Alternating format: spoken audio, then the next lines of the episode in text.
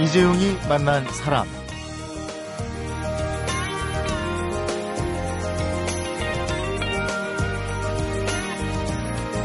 어제가 절기상으로 소설이었고요. 오늘이 음력으로 10월 21일인데 예전에는 음력 10월이면 수학도 끝나고 좀 한가하고 이랬잖아요. 그래서 난로회라고 해서 숯불을 지핀 화로에 고기를 구워 먹는 일이 잦았다고 합니다. 에, 이 얘기하니까 또 전골 냄비에 보글보글 끓인 음식들도 생각나고 합니다.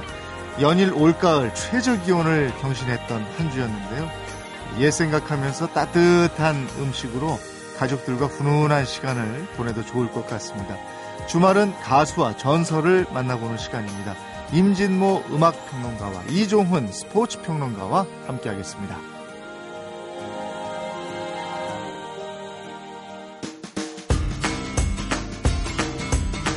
어서 오십시오. 반갑습니다. 네, 안녕하세요. 가수를 만나다 임진모 음악평론가와 이번 주도 함께하겠습니다. 추위 많이 타세요?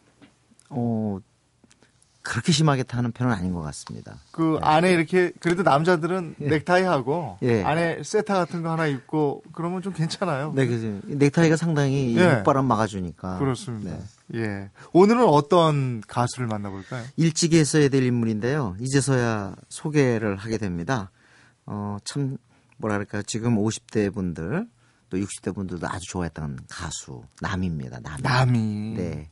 최근에 새 앨범 냈죠? 네, 새 앨범이 아니라 싱글인데 보여라고요. 아, 예. 그래서 여전히 그 활동 의욕을 갖다가 네. 강하게 가, 지고 있는 음, 그런 인물이라는 걸 다시 한번 이번에 우리들한테 보여줬습니다. 음, 여자 가수의 나이를 묻는 거는 많이 실례일까요?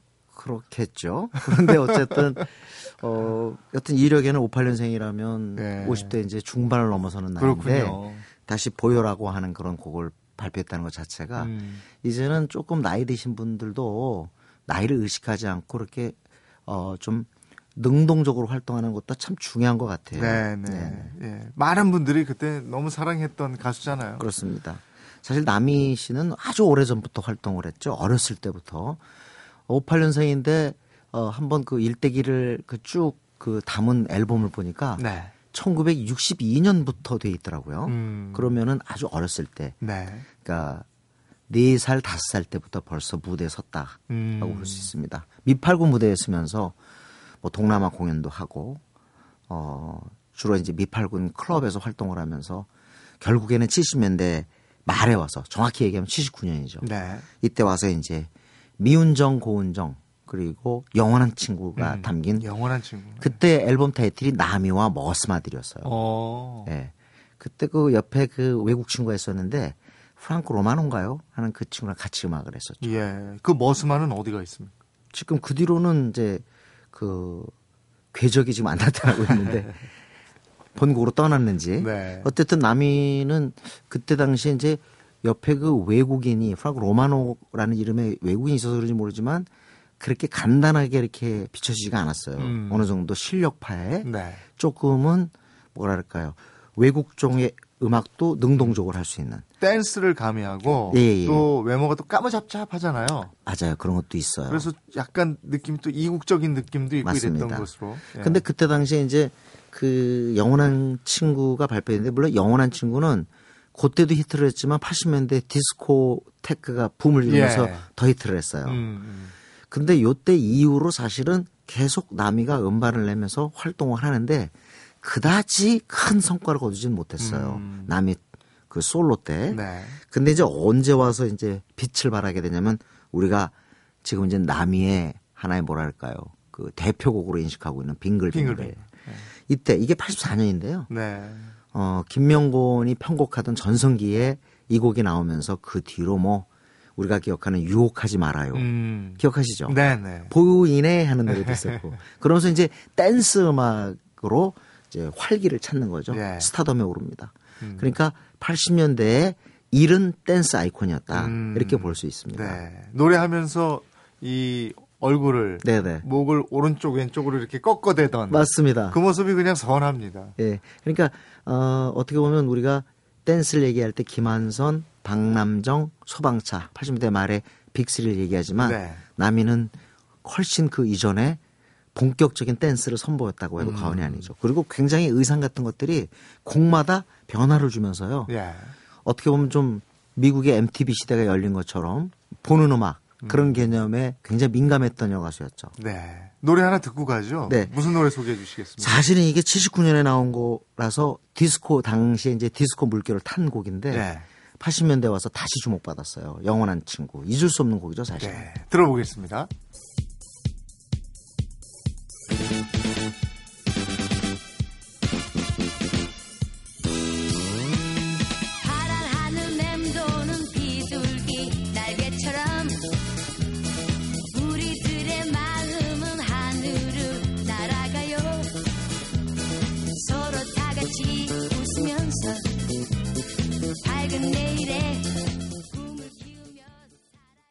예 하면서 끝납니다.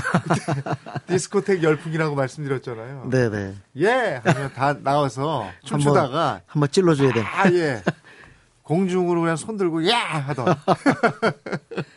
그 영원한 친구가 아무래도 템포가 예. 그 리듬이 있어나서 음. 그때 이제 춤추기 아주 좋은 곡이었죠. 네. 그래서 나온 지는 꽤 됐는데 80년대 후반까지도 계속 그 디스코장의 예. 골든 레파토리로 그 사랑받았습니다. 예. 남희 씨도 그 문 남성들의 마음을 두근두근하게 했어요. 근데 그건 아까 약간 까무잡잡한 피부라고 그랬는데 결정적인 거는 목소리 같아요. 어. 사실 남이가 막 화려한 가창력을 갖고 이런 건 아닌데 네. 약간 콧소리잖아요. 야 맞아요. 예, 콧소리니까 그리고 또 그 약간 허스키해요. 음. 그러다 보니까 왠지 모르게 본인의 노래도 유혹하지 말아요가 있지만 네. 조금 우리들한테 유혹적인 요소가 있었죠. 댄스 가수는 그런 게 없으면 안 돼요, 예. 사실은. 무대도 또 네. 화려했고요. 네네. 남희 씨가 나오면 조명도 이렇게 촥또 어떻게 음. 받쳐줬던 것 같아요. 근데 이제 음악가들이 항상 그렇지만 댄스로서 이렇게 가까웠고 지금도 그 이미지가 남아있지만 의외로 사실은 그 남이가 굉장히 발라드, 특히 트로트송 발라드를 음. 아주 잘 소화했습니다. 그래서 어 데뷔할 때 미운정 고운정도 있었지만은 어 유혹하지 말아요가 음. 히트될 때 결국 일본 노래로 밝혀졌습니다만 슬픈 인연 나중에 음. 공유로비가 리메이크하잖아요. 그리고 인디안 인형처럼이 나왔던 그 1989년의 앨범에서도 미움인지 그리움인지라는 곡이 있어요. 네. 이 곡도 사실은 이 팬들은 굉장히 좋아했던 네. 곡이거든요. 그러니까 굉장히 서구적인 댄스를 하면서 동시에 음. 아주 느- 우리 느낌의 어떤 트로트 이런 거를 동시에 가져간 양면 전략을 구사했다고 볼 수 있겠죠. 그런 음악을 들으면 네. 남희 씨의 댄스 무대가 생각이 나지 않을 정도로 슬픈 느낌을 받았던 기억이 있어요. 네, 그것과 그다음에 너무도 발랄하고 경쾌하고 네. 유혹적인 그런 어떤 그 율동 무대를 동시에 보여줬으니까 네. 우리들 아마 그 기성세대 가슴 한 켠에는 꼭 어떤 그 남이 정서가 있다고 볼 수 있겠죠. 인디안 인형처럼이 이제 마지막 방점을 찍었다고 볼수 네. 있는데 물론 그 활동은 그 이후에 됐지만 전성기는 요때가 정점이라고 볼 수 있거든요. 음. 근데 그때도 막 그 붐붐이라고 그래가지고요. 네. 신철. 어, 신철, 그, 네네. 예, 예. 그 처음 89년에 나올 땐 그게 아니었는데 저 리믹스를 해가지고 어. 다시 도전을 해요. 네. 이미 히트한 곡을 다시 해가지고 빵 터지게 했죠. 네. 그때 그 두 DJ가 그 신철하고 이정효였는데 이때 막 랩도 하고 음. 그 바가지 머리 기억하세요? 네, 기억합니다. 네, 그리고 토끼춤. 예, 예. 그러니까 어떻게 보면 댄스 할 때 어떤 그 자기만의 어떤 그 캐릭터와 어떤 어떤 의상이든 또는 어, 하나의 제스처든 간에 네. 그런 것들이 굉장히 중요하다는 거를 일깨워준 댄스 선구자라고 볼 수도 있겠습니다. 이 토끼 춤은 당시 나이트클럽에서 네. 그 그때는 춤도 유행이 아우. 있었잖아요. 다 토끼 춤 추고 그랬어요. 네. 그러니까 뭔가 춤출 때 그런 귀엽고 네. 매력적인 것들이 필요했거든요. 음. 무엇보다도 신철 씨도 지금 그런 걸 기억하지만 어, 서태지와 아이들의 랩 나오기 훨씬 전에 벌써 했다는 네. 거죠. 네. 그러니까 이때 벌써 인디안 인형처럼 해서 랩을 했으니까. 야, 그때 우리에게 아주 멋진 네. 그 댄스와 함께 음악을 들려줬던 나미. 네. 그리고 이제는 뭐 가끔은 슬픈 곡도 들려줬던 그렇습니다. 뭐 이제 나이가 들어가지고 이제 아이가 애가 큰 아들 정철 이제 처음엔 정철로 나왔다가 이제는 최정철로 남이. 나옵니다만 예. 성이 아빠 성이 이제 최씨니까 네. 그때 제가 한번 이 라디오에서 홍보할 때 직접 그 방송에 나오신 걸 봤는데 어 어쨌든 올해 다시 보여라는 곡을 가지고 가요 무대에 돌아왔다는 것 자체 네. 이게 어, 이런 모습들이 저는 앞으로 많이 보여줘야 될 거라고 봐요. 나이가 음. 들었다고 해서 이제 은퇴하거나 멀리 있는 게 아니라 네. 적극적으로 나와서 활동하는 모습 보여야죠. 네. 가수를 만나다. 오늘은 남이라는 가수를 만나봤는데 마지막으로 어떤 곡 들으면서 그 이거 상당히 고민되는데요. 그래도 네. 우리가 예. 80년대를 기억하는 의미에서 빙글빙글 가줘야 되는 빙글빙글 좋죠. 빙글빙글. 네네. 남이의 빙글빙글 들으면서 오늘 임진모 음악 평론가와도 인사 나눠야 되겠네요. 고맙습니다. 네, 고맙습니다.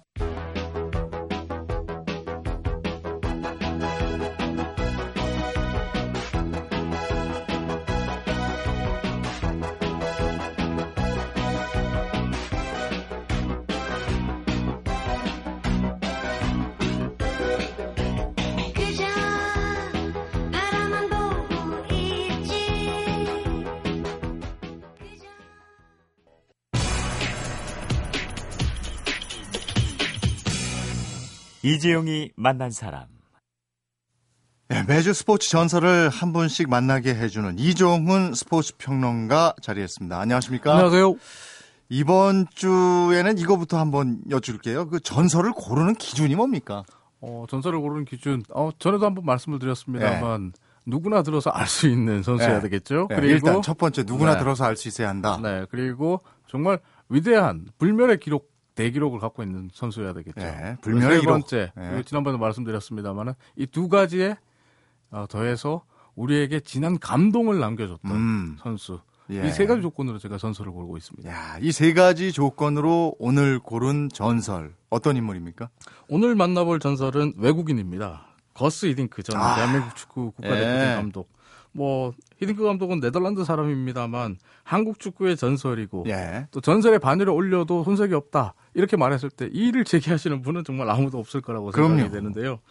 어, 지난 화요일에 이 홍명보 감독이 이끄는 축구 대표팀이 러시아와의 평가전을 가졌잖아요. 네. 그러면서 올해 우리 축구 대표팀의 A 매치 일정이 모두 끝이 났는데요.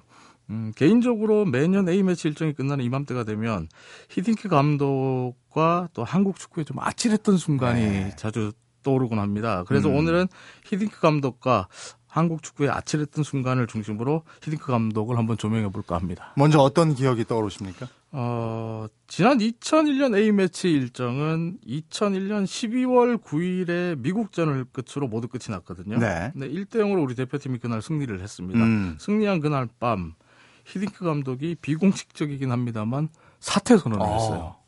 이게 저로서는 정말 잊을 수 없는 기억입니다. 음, 2001년 12월에 히딩크 감독이 사퇴 선언을 했다.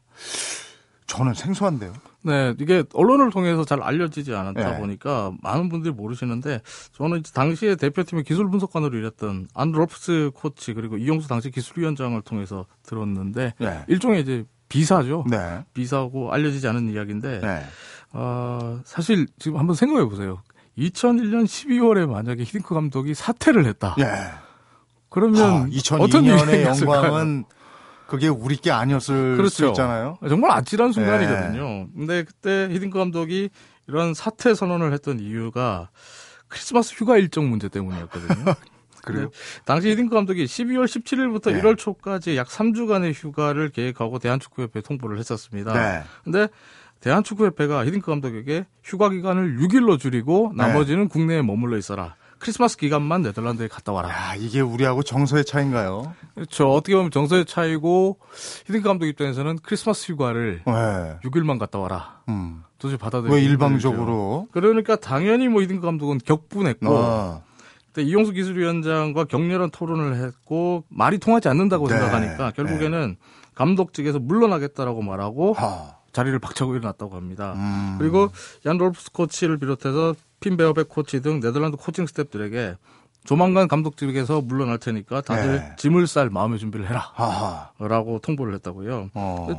얀 롤프스 코치 말에 따르면 당시에 히딩크 감독이 어, 했던 말 진정성이 있었냐라고 제가 한번 물어봤거든요. 근데 네. 굉장히 개가, 격앙돼 있었고 흥분한 상태에서 사퇴 선언의 진정성이 있었다고 합니다. 그건 본인의 당연한 권리라고 생각했고 네. 우리 입장에서는 아니 그런 크리스마스 휴가 때문에 이 대사를 월드컵이라는? 대사가 예, 예. 코앞에 있는데 그 이- 휴가를 한 달 가까이 예. 가겠다니 이게 무슨 말이냐. 우리 정서로서 이게 네. 이해가 안 되는 건데. 게다가 이 우리 정서가 이게 또또 있었어요. 네. 또 있었던 게 뭐가 있냐면 사실 2001년 6월에 네. 히딩크 감독이 컨페더레이션스컵 대회에서 프랑스와의 개막전에서 5대 0으로 대패했잖아요. 네. 그러면서 왜 그 유명한 5대 0이라는 별명을 음, 얻었단 말이에요. 음, 음. 그리고 덕분에 우리가 4강 진출에 실패를 했거든요. 네. 4강 진출에 실, 실패를 했는데 히딩크 감독은 6월 7일에 열렸던 프랑스와 브라질의 4강 경기를 관전하고 다음 날 네덜, 네덜란드로 한 달 보름 동안의 어. 휴가를 갑니다. 굉장히 예. 긴 휴가를 가죠. 예.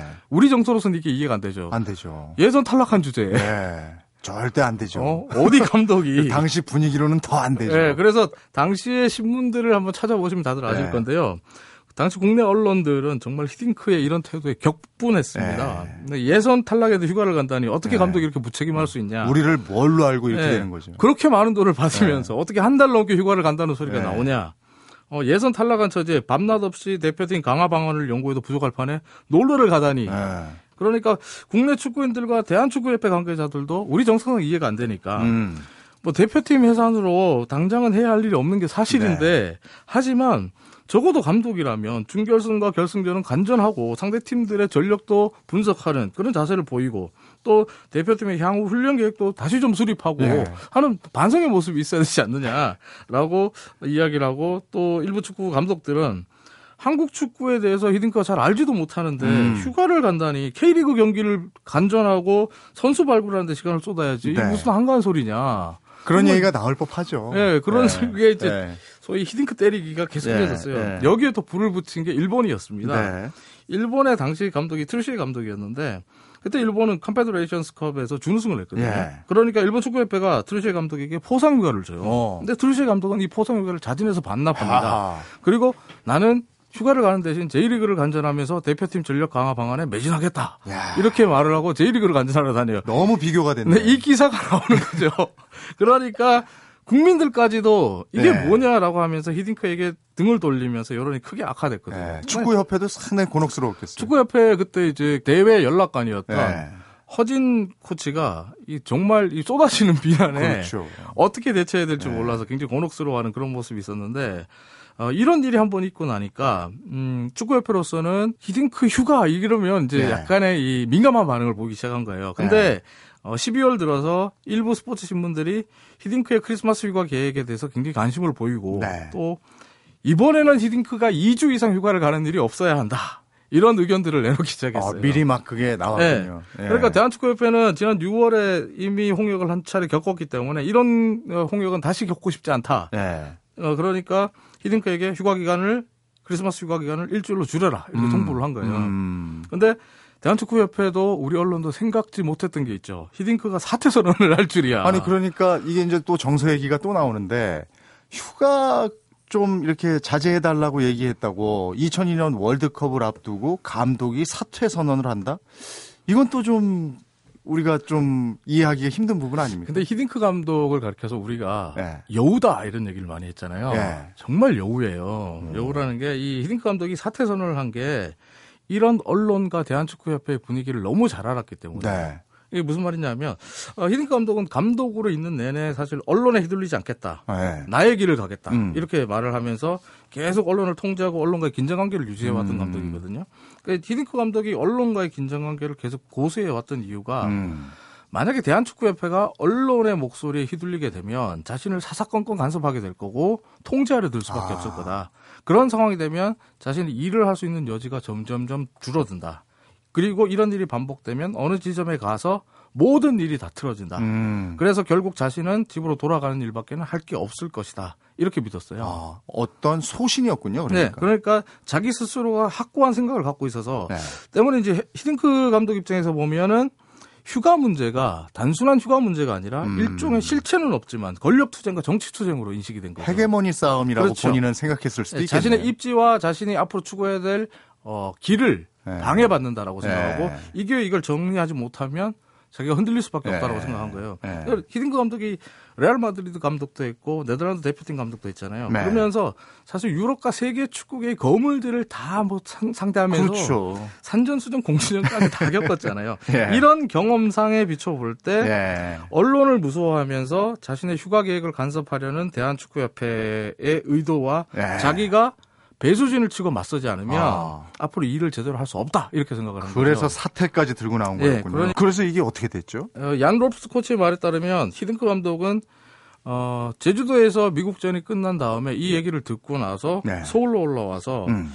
정몽준 당시 대한축구협회 회장과 직접 단판을 지을 생각을 아. 했답니다. 정몽준 회장을 직접 자기가 연락해서 네. 어떻게 보면 대한축구협회라는 게 체계가 있잖아요. 음. 그 대표팀 감독이라고 해서 회장한테 다이렉트로 얘기한다는 게 안 예. 되거든요. 네. 그때 조중현 전무도 있고 네. 뭐 여러 가지 거쳐야 될 단계가 있는데 그것 또한 이제 우리 정서상 그렇지 기술위원장도 이용수 기술위원장도 있고 뭐 다 이게 거쳐서 네. 가야 되는데 네. 다이렉트로 가려고 하니까 네. 이게 좀 사태가 심각해지는 분위기가 네, 됐죠. 네. 그러니까 대한축구협회가 결국에는 뭐 오해가 좀 있었던 것 같아. 네. 라면서 히딩크 감독을 달래기 시작했습니다. 그러면서 어, 이 휴가 사건은 히딩크의 승리로 끝이 났는데요. 아. 이게 단순한 해프닝처럼 보이지만 굉장히 큰 의미가 있습니다. 음. 이 승리로 히딩크 감독이 대한축구협회로부터 자신의 지위와 입지를 확고히 할 수 있었다. 네. 그리고 이를 바탕으로 해서 월드컵이 다가올수록 더욱더 거세져 갈 수밖에 없는 네. 언론의 비난과 목소리에 자기가 my way를 고수할 수 있는 힘을 얻었다. 이렇게 볼 수 있는 거죠. 근데 이런 일이 알려지면 네. 우리 국민들도 계속적으로 공격을 했어요. 그러니까 대한축구협회도 이것을 공개할 수가 없는 거였어요. 그 네. 당시로는. 예. 어, 히딩크 감독을 좀 흔들지 말자는 측면에서 이런 부분을 가져갔는데 네. 어쨌든 히딩크 감독이 이런 입장과 이런 승리를 통해서 분명히 팀을 위해서 더 많은 일을 준비하고 실행한 건 사실이잖아요. 예. 어, 때문에 이 히딩크 감독의 승리는 우리 대표팀이 월드컵 4강 신화를 쓰는데 굉장히 큰 도움이 됐던 일이다 이렇게 볼 수 있는데 실제로 뭐 2002년 3월까지 일부 언론들은 히딩크 감독을 지금 우리가 필요한 감독은 교묘한 말 바꾸기에 능통한 언어의 마술사가 아니라 능력 있는 감독이다. 뭐 네. 이러면서 막 흔들어대기도 했거든요. 근데 히딩크가 이 연말에 있었던 작은 승리로 인해서 전혀 흔들림 없이 나아갈 수 있었고 월드컵 16강을 넘어서 4강까지 가는 신화를 쓸 수 있었는데요. 그때 만약에 히딩크가 정치 싸움에 밀려서 정말 사퇴했다면 정말 아찔합니다. 우리가 너나 없이 열광했던 2002년 월드컵의 4강 신화를 볼 수가 없었겠죠. 네, 이- 그래서 매년 정말 네. 그 우리 국가대표팀의 A 매치 일정이 끝날 때면 이 아찔했던 순간이 다시 떠오르곤 하는데요. 어, 다시는 이런 일이 없어야겠죠. 아, 오늘 몰랐던 사실을 또 알게 됐네요. 위기를 기회로 쓰는 그런 감독이잖아요. 네. 어, 예. 정말 이 자신의 위기를 기회로 자신의 네. 능력을 키우는 쪽으로 쓰는 데는 탁월한 능력이 있었던 감독입니다. 또 우리 정서 얘기 많이 했지만 어쨌든 히딩크 감독답다 이런 네. 생각이 드는 부분이었습니다. 오늘 여기까지 이종훈 스포츠 평론가와 함께 했습니다. 고맙습니다. 감사합니다. 이재용이 만난 사람 오늘은 임진모 음악 평론가와 이종훈 스포츠 평론가와 함께 가수를 만나다 전설을 만나다로 함께 했습니다. 아, 깊고 달콤한 휴식이 때로는 피나는 노력보다도 중요할 때가 있습니다. 어쩌면 히딩크 감독의 축구는 그런 긴 휴가 속에서 그려진 축구였는지도 모르겠다 이런 생각이 들고요. 주말 사용 설명서까지 겸해서 들었다는 생각도 듭니다. 평일과는 전혀 다른 시간으로 재충전하시는 주말 보내시고요. 이재용이 만난 사람 오늘은 어, 조시 그로반의 You Raise Me Up 들으면서 인사드리겠습니다. 다음 주 월요일에 다시 뵙겠습니다. 고맙습니다.